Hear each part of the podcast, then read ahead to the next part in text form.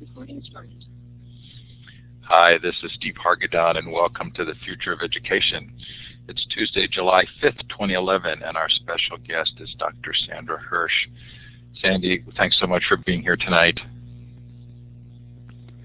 Thank you so much, Steve. I'm thrilled to be here. So, Susie, if you're still hearing the music, you shouldn't be.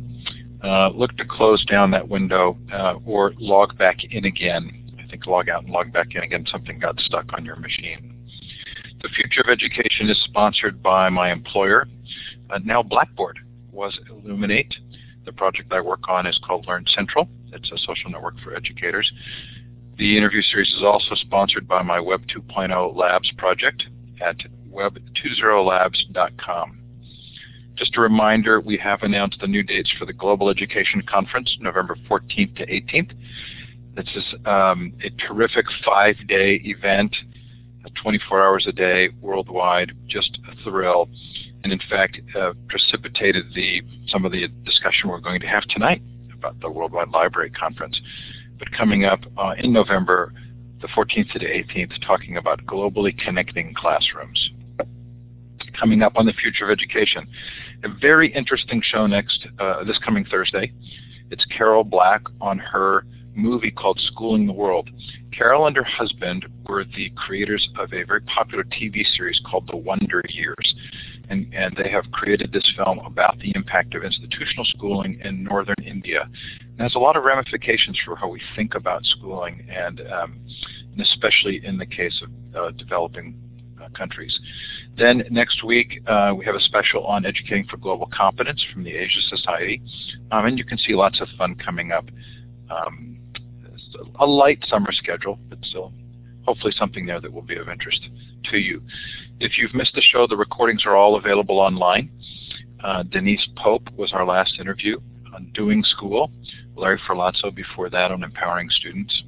Uh, Troy Hicks on Digital, Why Digital Writing Matters. Uh, lots of fun. They're all up in full Elluminate versions or in the MP3 recording.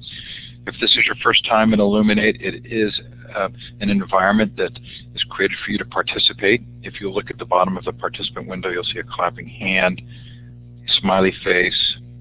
Uh, the hand with the green up arrow, the larger icon, is to raise your hand to ask a question, and you can do that later when we get to uh, the Q&A portion of the show. Right now I'm going to give you a chance to let us know where you're listening from. Look to the left of the map for a, for a wand. That's a blue stick with a red star at the end. If you click on that and then you click on the map, you can indicate where you're participating from. It's also fun if you do a shout out in the chat. Let us know maybe what the time and the temperature are, what your weather is like. Fun to see Australia here. Don't want to steal any thunder, but uh, uh, Sandy, maybe a good half to three quarters of all the signups for the Library 2.011 conference in the last three days have been from Australia. That's amazing. That's really exciting to hear that so many Australians are participating and interested in the conference. Okay, Bethlehem, PA, Australia, Albuquerque. I'm wondering if Peggy George is in the room. Peggy, are you still without power if you're here? Tell if you are. Anyways, some in Phoenix who've had very tough weather. Perfect in Hawaii. Yes, we're all jealous of Hawaii, Philippines, Anchorage. Wherever you're listening from, we really appreciate it. We thank you for your participation. And if you are listening to the recording, thanks so much for taking the time to do so. Uh, so Sandy, the day after the 4th of July here in the United States, and uh, almost 100 people tuning in. This says something to me about interest in this topic. Yes, it's exciting to see that so many people are um, interested in this topic. I mean, I think, of course, I think libraries and the future of libraries is um, something that is uh, of vital interest to all of us. So I'm pleased to see that there is as much interest about talking about the future of libraries um, and in this topic as I have. That's great. I'm looking forward to our conversation today.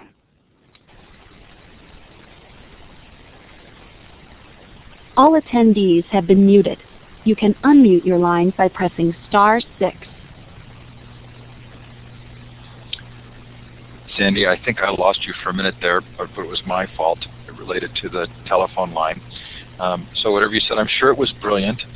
So uh, you and I met um, last year at San Jose State University. Do you want to tell me a little bit about your role there? Sure, Steve. I started at San Jose State uh, last August, so I've been in my role now just for 11 months, uh, almost exactly. And I came to San Jose State University to be, take on the director role for the School of Library and Information Science, which um, I thought was an exciting place to be. I had been in industry for the last 12 years, um, working at companies like Microsoft and HP Labs and LinkedIn, which were really interesting and um, fascinating places to be in the Silicon Valley. But I was really attracted to um, coming back to academia, especially to um, coming back to my roots in library and information science, where there is so, so many changes going on. Um, many, many of the things that we see in the Silicon Valley in terms of new technology developments and the like have very direct implications for um, the kinds of ways that we think about um, information and the way that we we um, provide access to that information and um, the way that we find that information. So to me, I find library and information science is uh, kind of the nexus of a lot of interesting trends and developments. And um, so I'm thrilled to be back at this, um, in academia again and at the School of Library and Information Science at San Jose State University. So that's quite a mouthful. There is an acronym for the school. How do you pronounce that? We pronounce it as SLIS. So do you want to brag a little bit about SLIS? Sure. Thanks, Steve. it's great to have the opportunity to do that. Um, our school is um, the largest school of library and information science in the world. And uh, we have students in 48 of the 50 states in the United States. And we have students in 17 countries around the world. Uh, we have about 2,500 graduate students and um, we're reported to be the largest school of library and information science in Canada as well. So uh, while we're certainly large, that doesn't we don't we're not large at the uh, expense of quality of the programs that we have. And we're really um, proud that the reason why we're able to be in so many places is because we do offer our program 100% online. So graduate students can complete their master's in library and information science or we have a couple other degrees as well in archives and records administration and, and we also have a gateway PhD program with our colleagues at the Queensland University of Technology in Australia. Um, we're in the teacher librarian credential program, but uh, we're able to offer these kinds of programs uh, to so many students because we are 100% online. And um, that allows us to reach out and um, educate so many um, other people around the world. And um, that's something that we take really seriously. And so this is exciting to be um, talking to, with you all and have a global audience to participating today.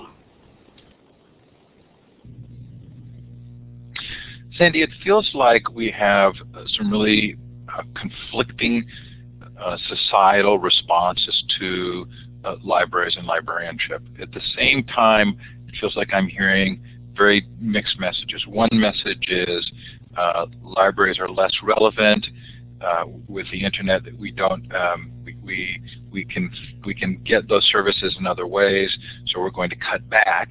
And the other message is that the librarian is sort of the model, the new model of an educator providing help in accessing resources and understanding um, uh, how to use those well. Uh, what, what kind of messaging do you give about this particular period of time and the, and the conflicting impressions we have? Well, I, I think that uh, you've, summarized a lot of the issues um, that are profession is grappling with really nicely um, in terms of what are what is the future of libraries, um, how relevant are they in this digital age, um, and what are the appropriate roles for people um, trained as librarians. And that's something we spend a lot of time talking about and thinking about in the profession, and also in thinking about how we prepare our students for the future too. It's interesting. Um, I have uh, I'm actually a second generation librarian. Not even only that, but I'm a second generation um, faculty member with PhD in library and information science. And um, because of that background and the kind of rareness of the second generation um, uh, uh, in the field like that, um, I've had the opportunity to kind of see the field change and evolve over time, um, both from coming to uh, conferences like the American Library Association conference as a child and seeing the evolution of libraries and really thinking deeply about about those um, about those changes. And um, when I myself went to get my master's degree um, in library and information science from U University of Michigan, um, it was already several years ago, and, and, and it's interesting because the um, kinds of uh, technologies that were available at that time were very different from today. Um, so at that time, things like CD-ROMs were just coming out, were the new hot technology, and uh, the um, and email was brand new and just getting started in, in its use. And when we reflect back on how uh, you know, how things were even then when I was getting my master's degree and how things are today. We couldn't have predicted at that time um, what are how our how the roles were going to be changing and what new technologies would be available for us and the different ways that our services could change. However, when we boil down to uh, what um, some of the kind of core principles of library and information science in terms of, you know, providing access to information regardless of the format and regardless of where you can get it and um, the, the key, finding the quality information, kind of the literacy that's part of that process there's really certain core principles that translate no matter what. And so the, the kind of the challenge that our field is facing at this time is to think about what are those core principles and what are the ways that we can be applying them both within library settings and also outside of library settings. There's a lot of call for people trained in library and information science skills that are not necessarily in traditional library roles. And those are just more opportunities that um, of kind of expanding out how we think about what people do with a degree and, and, and the relevance of that skills and training. So I'm talking for a long time, but I do want to say, get back to kind of the core of your question, which is, you know, how is it that um, you know, what's the relevance of libraries today? And I think that in terms of library relevance, I, I, they are relevant. I mean, it's just that what what roles the libraries are playing in communities is evolving and shifting and changing as it naturally should as we have different types of content that's available in different formats and as we have new capabilities for providing services to access information. Um, so I think that there's a lot of opportunities for us to be thinking and reshaping. The key is, and this is something we talk a lot about in the school, is to be prepared for change and to be uh, ready for that because um, we can't. It, it's very hard to predict in the near future exactly. You know, we couldn't have predicted even a few years ago that the iPads would have been as wildly successful as they are today. So, having that readiness for um, preparing for those changes and to be thinking creatively about the best ways that we apply the core principles of our training is, um, I think, some of the ways that, that libraries um, play a key role in today's society. Um, and I welcome your more probing in that space. Well, so Lori asked uh, about um, what those non-traditional settings would be, and you and I have gone, you know, around on this today, even as we talked about the conference, um, and the idea of uh, information professionals uh, as a phrase rather than librarians. So, so where do outside of libraries do information professionals make a difference?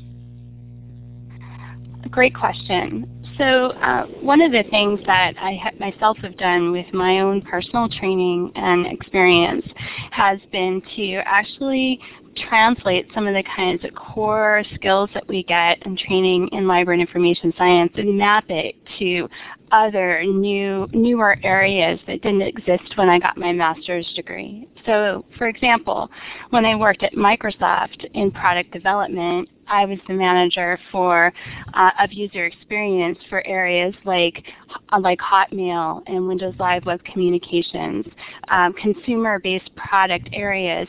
And what I did in that in those roles at Microsoft, for example, was to take my deep understanding about user behavior and how you organize uh, content and information and applied that to different kinds of products, like how do you best represent content and information in an email service like Hotmail? What kind of ordering of that content is best represented to the user? What are the core user needs that they have, and how can you best represent, how, how do those match? Um, and a lot of those things are things that we study and think about in, in a program of library and information science. But um, but that they uh, um, but are not necessarily how we talk about it or think about it ourselves. And so, um, so I've applied that at Microsoft, at a company like, LinkedIn, like LinkedIn as well. So I see that there are many types of opportunities uh, for us to be thinking broadly about that training. There's also other opportunities, information architects, there's um, uh, web analytics, um, there's researchers of all different types, there's designers, there's lots of different ways that people are using our skill sets today and applying them in different kinds of ways. So we're getting great chat in the chat room. And I, I forgot to mention, it's very hard to see that chat uh, in the standard format for Elluminate. So I recommend in the audience, if you would, go up to View Layouts and switch yourself to the wide layout, and you'll find it's easier to follow that chat. So Sandy, we're seeing things like uh, Eileen says, librarian is such a good word. Do we really have to give it up? Uh, Infomeister saying that he's been using the term cybrarian for 17 years. I'm kind of curious, with your you know, unique background, um, what things are you hoping that you'll be able to accomplish um, at San Jose State? Well, I think that um, well, that the question about different terms, um, uh, I think that it's interesting. I was talking uh, with um, some people at uh, at a conference I was recently at, and we all went around the room and realized that none of us had ever been held a job where we um, actually were called a librarian, yet we were applying our skill sets in those ways. So I don't know that it matters so much what we're called as, as long as we're applying our skill sets um, and um, finding kind of work in meaningful ways to, to impact um, uh, different types of environments. So, but then um, back to your question about, you know, what am I hoping to do at San Jose State um, University? Um, I, you know, I think that that uh, being as large as we are, I think is really an opportunity for us to, to help um, uh, kind of uh, bring some of the kind of recent thinking into um, the program and into the profession. Uh, we're really working to prepare our students to handle the evolving profession and the technologies like we were just talking about. And so we're aiming to prepare our students to work in libraries and to work in a broad range of settings like we just talked about. One of the exciting things that we just found found out last week that was that we were awarded um, a grant, a federal grant, an IMLS grant, to explore some new models for new residency models for recent grads in library and information science to bring some of their new learnings and their um, about emerging technologies into public and academic libraries in an embedded way as a catalyst in these environments. So we're very interested in a variety of ways that we can uh, prepare our students to make sure that they are pre um, prepared for not just today, but also for the future as well. Another thing is that I think we've just talked about also is the importance of building on our core knowledge base of library and information science in terms of how you organize and find and collect and make information accessible. And I think that's something that we need to constantly focus on and build on and stay current on. And then I think that given that we're 100% online, we were actually leaders in, in that. We were, um, I believe, the first school to go 100% online with our education in fall 2009. Now there's a number of schools that are following suit, but it's kind of, but I think that one of the things is that we have been doing this for so long that we've really um, developed a really strong model for how to provide that online learning experiences to ensure great educational experiences. But we always are constantly innovating in that space. And we're excited to be adding in new experiences and more enriching experiences to constantly improve how we deliver that education. Another thing that we're really interested in doing, um, and go, oh, you want to interrupt? Oh, no. That, um, was just an um, interest in pursuing partnerships and collaborative opportunities, and um, to just so that we can continue to evolve groundbreaking um, information, practices, and theories and technology. So we're always looking to partner with other institutions and research um, collaborators and industry partners to um, to come up with new ideas and to really make contributions. And the last thing I want to say is, um, is that we are interested in extending our global focus as well. And um, this is one of the reasons actually all of those reasons taken in total, but then especially with this global focus, is one of the reasons why we're so excited to be partnering with Steve on our Library 2.011 conference um, and the opportunity to kind of foster that global partnership and conversation. I'm sorry, Steve. You can break in now. I'm sorry because there's this lag because of my computer problem, so it's my fault. And and I'm it's never my job to interrupt you when you're speaking. So you're you're the guest here, so we're here to hear you. Uh, I was laughing because Louise uh, coined the term, and maybe she didn't create it, but she definitely uh, made me laugh when she said here that uh, cyber goddess was a good good enough phrase for her. Um, let's segue to the conference, which I think is a you, you did, you've done a great job bringing us around to the conference topic. Um, I'm really excited about this. You know, I'm not a librarian. I inherited the Library 2.0 network from Bill Drew, who actually created it before I created Classroom 2.0, and had some trouble with um, spams. Was um, going to shut the network down, and I offered to keep it going. And so I'm uh, here by interest, but not by expertise, and very excited that you have kind of jumped on this and gotten excited about holding the conference. So let's talk quickly about that if we could. Um, and I'm interested uh, right off the bat in this question of uh, the name. So, you know, we talked about Library 2.0 and we ultimately ended with Library 2.011. What's been the um, kind of discussion around Library 2.0 and why would that have been a little bit problematic?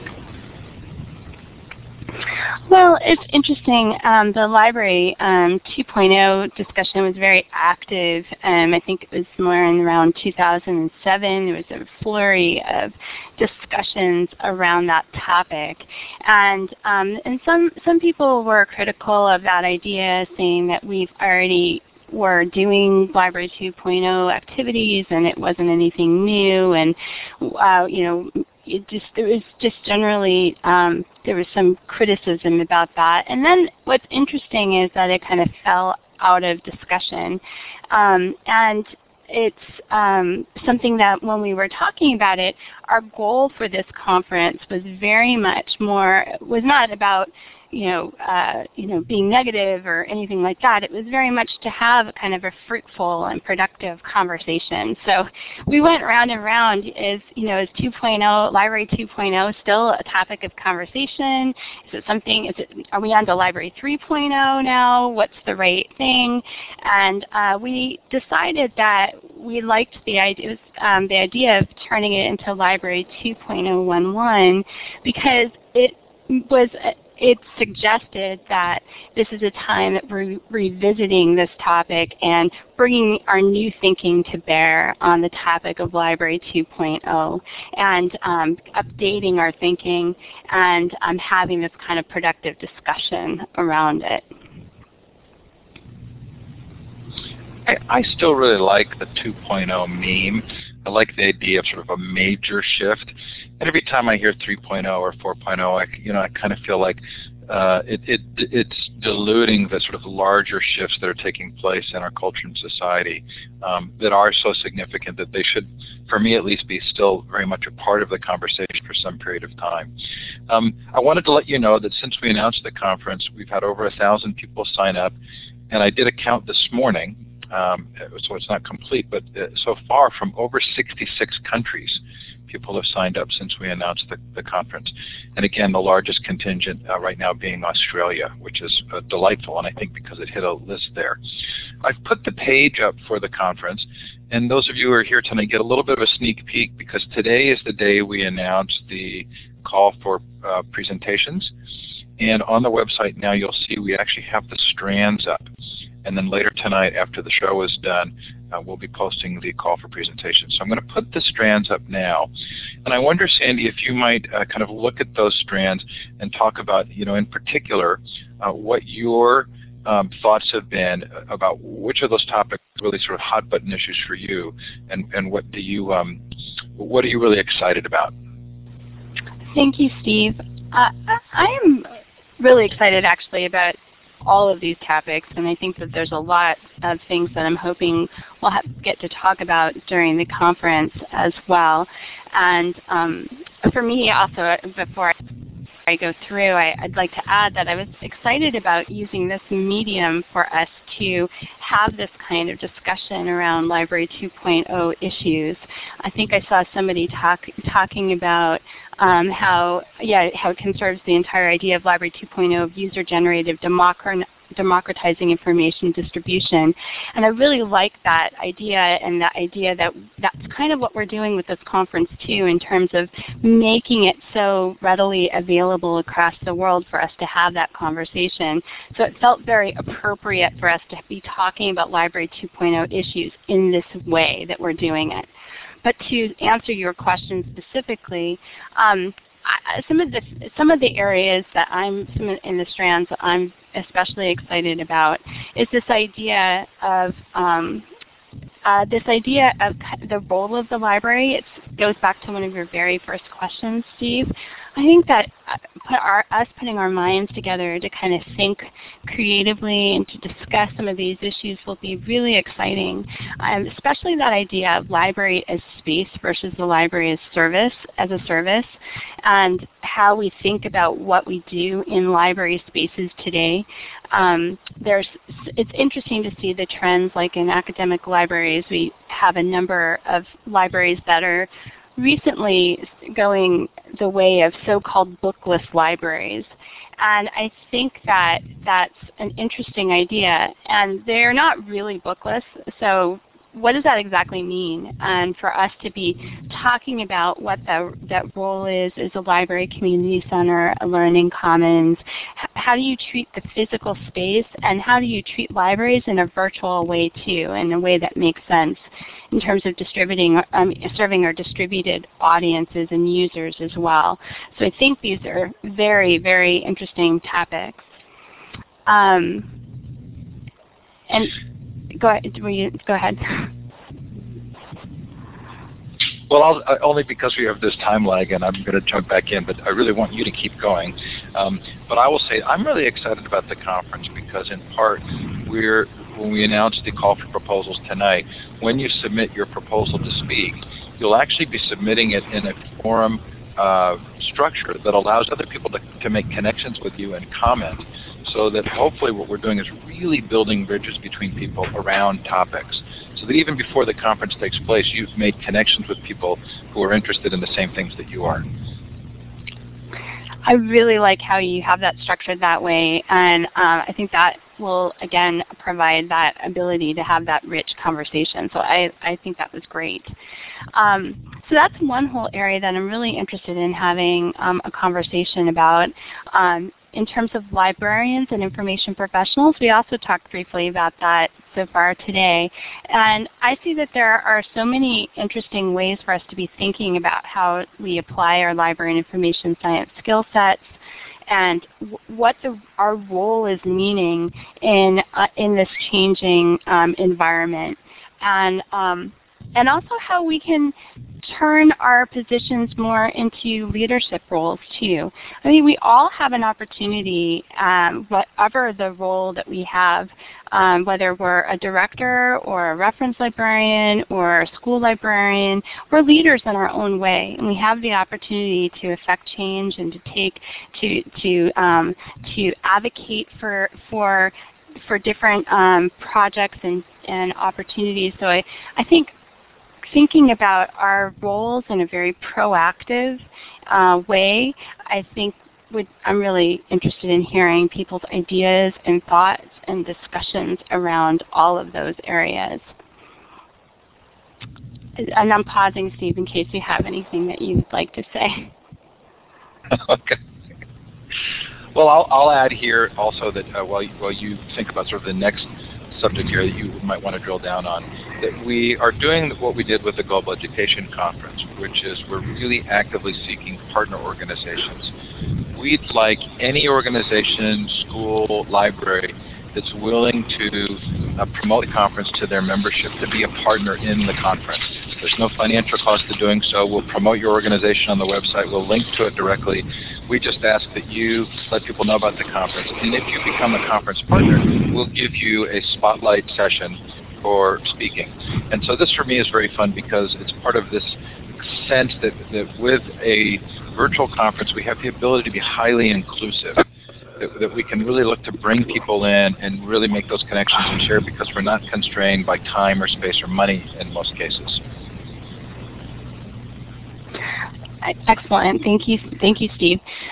Uh, talking about the next area, the information organization area, um, I think this is an opportunity for us to have a very rich discussion around the different ways that we um, talk about how we organize content and information. And so I think that th there's a lot of opportunity for us to talk about that, including how we do that from a social perspective. And I think that's very appropriate from a Library 2.0 perspective.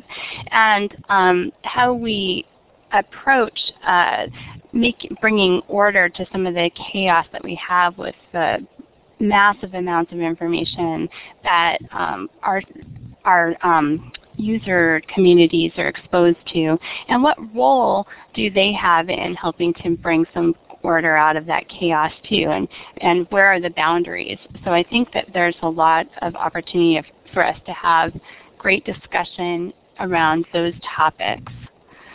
Um, and then thinking about access and delivery, there's been so much discussion in our profession about some of these topics recently, um, especially about the ebook revolution and the really massive changes that are happening as a result of people using accessing book content more frequently through digital mediums.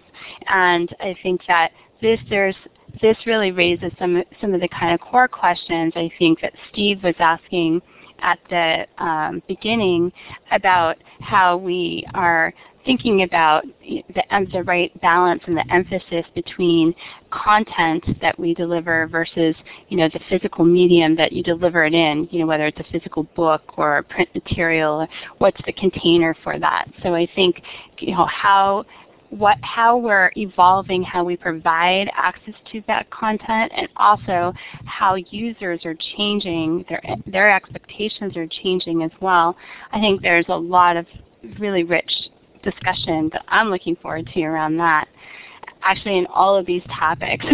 the same thing about social networking use and how we use that to reach out to our um, user communities and how we promote our services using social networking and how we integrate mobile technology into the library. And there's been a lot of, I mean, many libraries are already doing these kinds of things, but I think there's a lot more integration um, and discussion about the best ways to provide those kinds of services and delivery that we could be doing. um, the, yeah, and the changing roles of publisher. I, I'm excited about all these topics, Steve. so I can't wait to have this conversation um, about all of these um, areas. Um, yeah, I don't know if Steve, you want to break in or probe about anything. I will break in. But just to say that um, we didn't emphasize it already, the conference is free, and it's free because uh, you stepped in as a sponsor of the conference, and I think that uh, speaks very highly of you also, uh, and, and allows for uh, an, an, event that really hopefully builds a lot of bridges and creates a lot of opportunity for dialogue and discussion. And, and Bruce and maybe some others are clapping, and I agree. I'm going to clap for you, Sandy, because I think it's a terrific thing you've done. Um, we did add a learning strand, and then we added uh, the content and creation. And, I, and I'm, uh, it seems like learning makes a lot of sense. Content and creation, I was wondering how that would kind of go over but the sense that uh, moving from sort of passive consumption to you know co-creation and production. Um, I'm interested in your take on that, and then maybe we can sort of shift into the Q&A, and anybody who wants to talk about that can use that as a starting point. So, Steve, I'm sorry. Was that were you you were asking me a question about that? Then, uh, what was the question? Uh, just uh, sort of the the the importance now of content creation as a topic uh, in the library, moving from just consumption to actually the ability to create um, ebooks and other kinds of things. Um, and, and is that sort of a, uh, a new topic? Okay, thank you for clarifying. Uh, yeah, I think that the content creation, I mean, that is something that is has is a more recent topic for sure, um, largely because of the, you know, the, the, explosion of the internet and the ease with which it that people have with creating content and the, the wild success of um, Wikipedia and other uh, co-created uh, tools and information products. So I think that there's a lot of um, interesting questions that, you know, as we are moving kind of more into this content creation and the role of user-generated content in this whole process, I think really raises a lot of questions about, um, and we kind of skipped over it, but in terms of the learning and the literacy and how people then take uh, advantage of how they apply critical thinking to assess the validity or the the, um, the uh, of the content that they're reading. How do you know at this point, you know, what what uh, content is, uh, you know, is is to be trusted and which isn't. And so there's a lot of interesting questions that kind of go hand in hand as we look across the overall strands here. Um, there's some there's definitely things that are related from one to the next topic area. So I'm clicking back to the main conference site. I'm going to put the link in the chat again. Uh, Rita and Louise appear to both have raised their hands. So if you were hoping to ask a question, Rita, I'm going to give you the microphone, and you turn that on by clicking on the microphone button at the lower left of your screen. And let's see how that goes for you.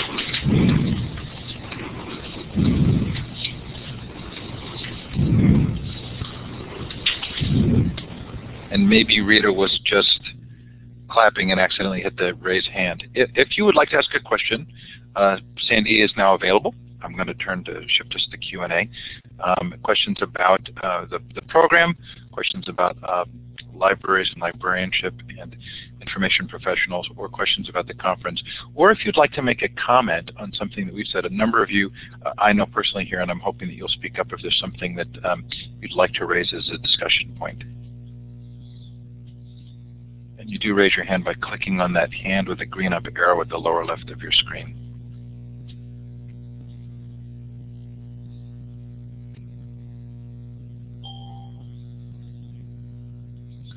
So Vicki, I've given you the microphone. You turn that on at the lower left. I think you've done that before. Thanks, Steve. Uh, can you hear me? Can you hear me? Hmm. Nobody can hear me? Yes, we can hear you. Oh, okay. Uh, my question is, I'm, I'm just wondering how you get through the massive amounts of information that are out there and find the good stuff. I know a lot of people in, in doing research, you know, you go into the the the morgues of newspapers and print, and you find these little nuggets. One thing that about searching today is that you seem to have to know what you're looking for. You, there's no, I don't know if you can do the same kind of accidental discoveries that writers love. I mean, how are you going to help us get through all this stuff? Well, that's a great question and something that um, there's been a lot of discussion about information literacy and, and digital literacy and, and the ways that we can help people um, sort through the massive amounts of information that you identified. And that's a big problem. I mean, one of the big trends that, that has been the case for years, and this goes back, doesn't matter what field you're in really. I mean, the, engineering literature going way back was kind of the same as kind of this principle of least effort that a lot of people follow.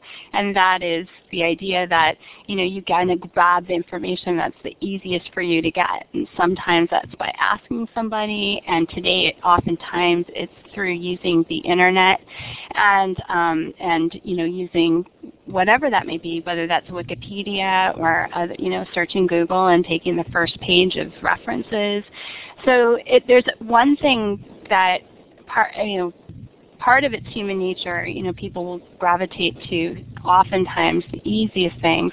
Then there's a training component of how do you teach people to be kind of smarter about, um, you know, evaluating uh, information more effectively and knowing even where to start, like what kind of sources you should go to. So, I mean, that's partially the role of a reference librarian if, if that's part of the information seeking process, but many times it's not. So um, this is something that, you know, there's, uh, you know, I know that, for example, there's um, search literacy as well. I know Google's been very interested in, in developing search literacy as a concept and teaching people to be smarter in their searches and more effective in that. But there's so many different pieces to that puzzle and that's something that the library field has been taking on. Um, and also, I believe, I know the education field and teachers take time and care with that topic as well in educating students and as they move through their um, education process.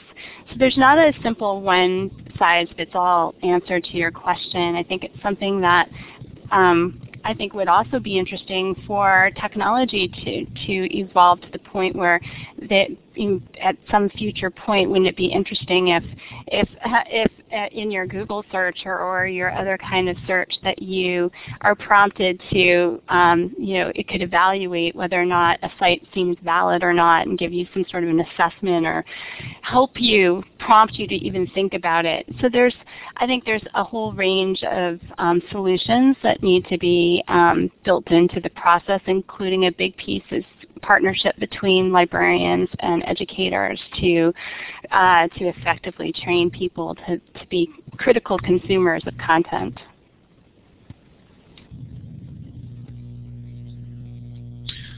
So I'm giving the microphone to Marion.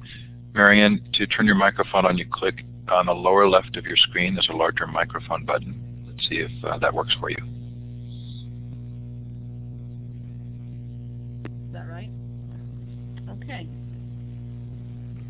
Um, I just wanted to follow up on the, the prompt you gave us on the content and creation topic um, to say that strand in particular sounds interesting to me. I'm a curriculum consultant and I work closely with our county librarian and some of our public libraries as well. Um, they provide a lot of support to our teachers to make, oh, I'll raise my volume. My volume better now? Yes, that's much yes, better. Much better. Sorry, I had it down low. Trying to be quiet earlier. Thank you for the notes. Um, I was just responding to Steve's prompt on content and creation as a curriculum consultant and stepping into this Web 2.0 world. I know a lot of the struggle is the educators helping the students learn to develop and create content that's meaningful, particularly in problem-based learning. We need librarians, the media specialists, the goddesses, to support the teachers as we're helping the students um, process the curriculum. So I'm very excited at the potential of that strand in particular, just to share that feedback. Thanks. That's great. Thank that's you, Marianne. Thank you, Marianne. I, think that, I think that sounds great, sounds and great. I think and that I there, think are, that a there are a lot of opportunities, for, for partnership. Part I hear an echo. I don't know if other people do.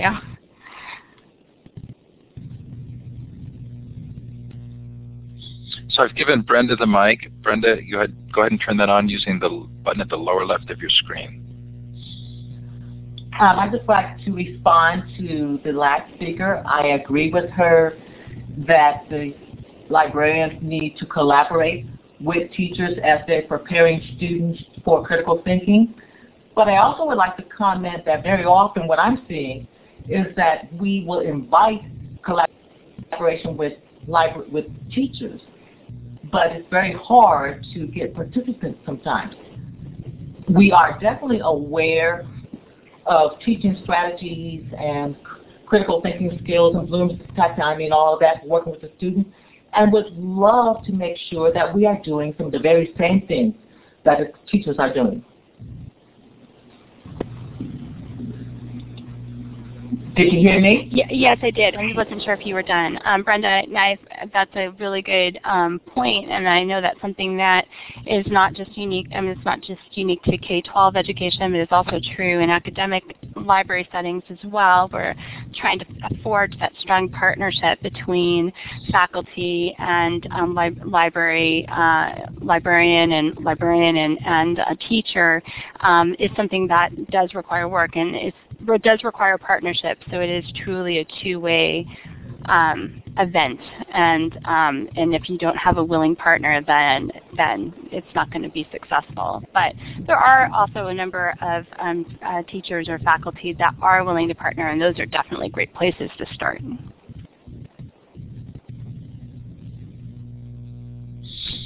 I noticed Joyce mentioning that uh, librarians have never been more needed. Uh, Joyce, in particular, uh, I'm interested in your sort of feedback on this because it feels to me, at least within the K-12 world in which I operate, uh, there isn't a really good understanding of that. Are you willing to take the mic and, and talk about it a little?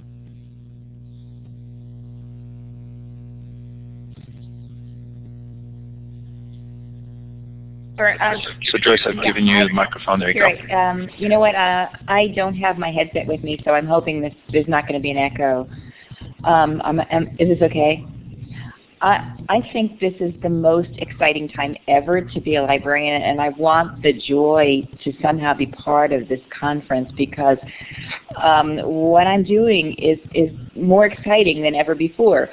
What I'm doing is I'm modeling for learners almost how to be librarians themselves um, how to set up feeds, how to manage the information, how to how to how to have it pushed rather than pull, how to create um, Diigo lists, how to create LiveBinders, um, how to make sense of information, new evaluation strategies that they've never had to deal with before because so much of this is contextual. You know, in the old days, we we look for scholarly journals exclusively and and now the the blog on the floor um, at the um, at the nuclear facility in Japan um, by by the nurse who's there might be as as valid and and certainly more timely than waiting two years for the scholarly journal to come out. And then there's also you know the gay girl in Damascus issue. How do we evaluate tweets, um, who is the most authoritative tweeter. Um, there's so much to be excited about, and, and it, I, I'm working with kids, and, and it's never been more fun. And we're also looking at incorporating their work into our notion of collection. So in my mind, library has become more transformational than transactional, more kitchen than grocery store. I've written about this a hundred times, um, but it is so much fun and I am more joyful about this than ever before. And I'm I'm interested in this notion of of curation that the um, marketing world and the engineering world, the business world has taken over. And uh, you know, I, I'm excited about finding myself in in the position of being a dynamic curator of both content and and learner-based work and uh, and modeling that for the for the people that I serve. So it's exciting. Um, and I, would love to capture some of this excitement in, in this conference, and I'm eager to blog about it. Thank you so much, Joyce. I'm really, um, I'm, I, somebody wrote that your energy is infectious, and I would agree.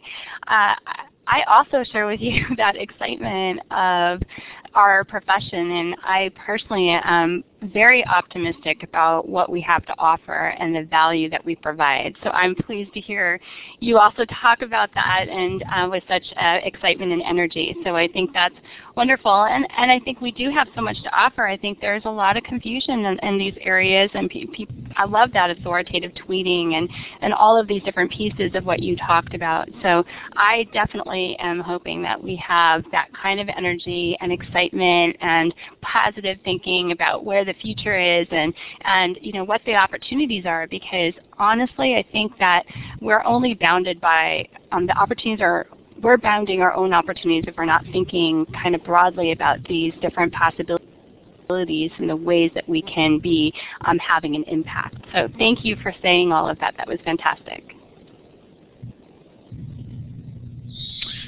Uh, there's a question in the chat or a request for Joyce to share a link to a TEDx um, event you did, and I would love to see that as well. And and Joyce, I was doing several things, and I heard the, the more kitchen and not something, and I can't remember what the second part was. And I'd love if you put that in the chat so I, will, I can write it down. Um, I, there was also a mention in the chat about how do we bring this conversation outside of the library community. And uh, I'm interested if, anybody in the chat or on the session has ideas about how we would help promote the conference beyond sort of the existing people who are talking about it to those uh, who are administrators or in positions where they affect libraries and librarians, uh, but may not be fully aware of what's taking place.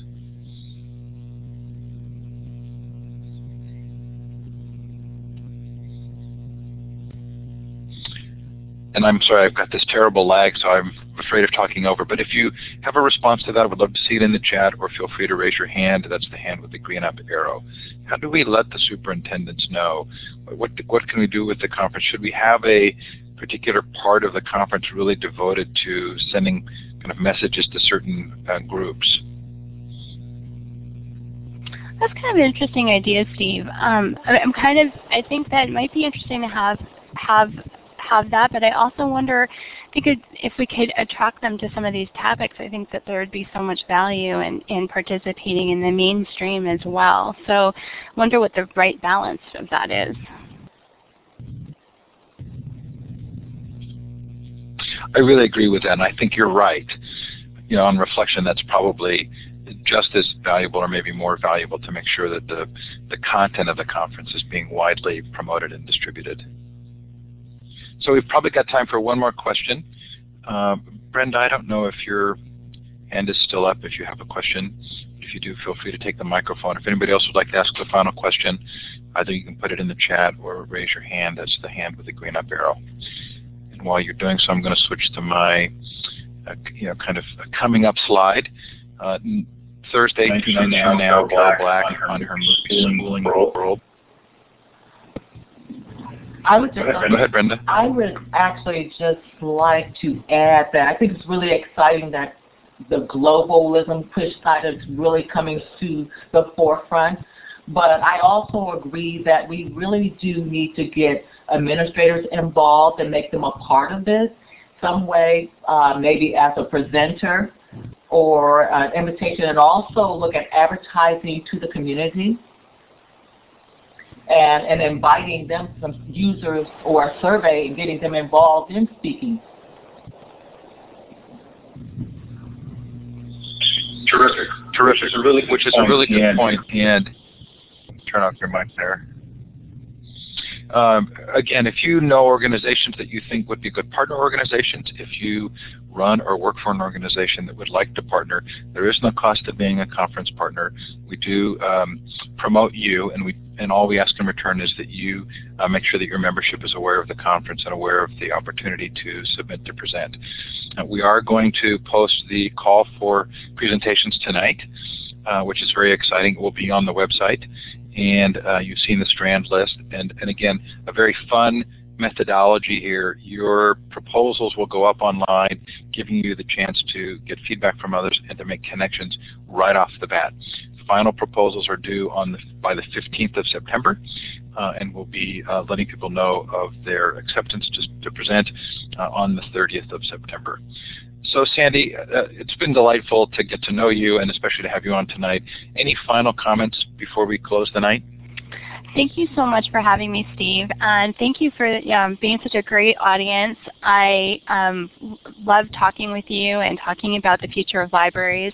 As we discussed, I think that there's really a great future for both, and um, really um, this conference and the global nature of it is our opportunity to have that conversation and to think about the future and to think about what's going on today and to um, come up with ideas together about ways that we can improve um, both the way things work um, within libraries and information environments, but also I love love that idea of bringing in other communities as well into the conversation. So I hope you'll help us um, in getting the word out about the conference. Um, I think this will be, and I hope you'll submit something and that you'll participate. And I'm looking forward to having continuing our conversation. I hope this is just a start. So thank you so much for your time and attention today, and I look forward to talking to you further.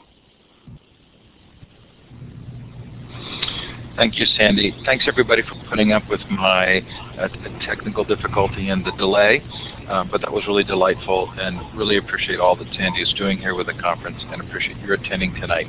Uh, we'll go ahead and wrap up uh, and look forward to continued conversation. If you do want to be kept informed about the conference, please do go to library2011.com and sign up and you'll get additional uh, continued notices from us about the conference. Take care, everybody, and have a great night.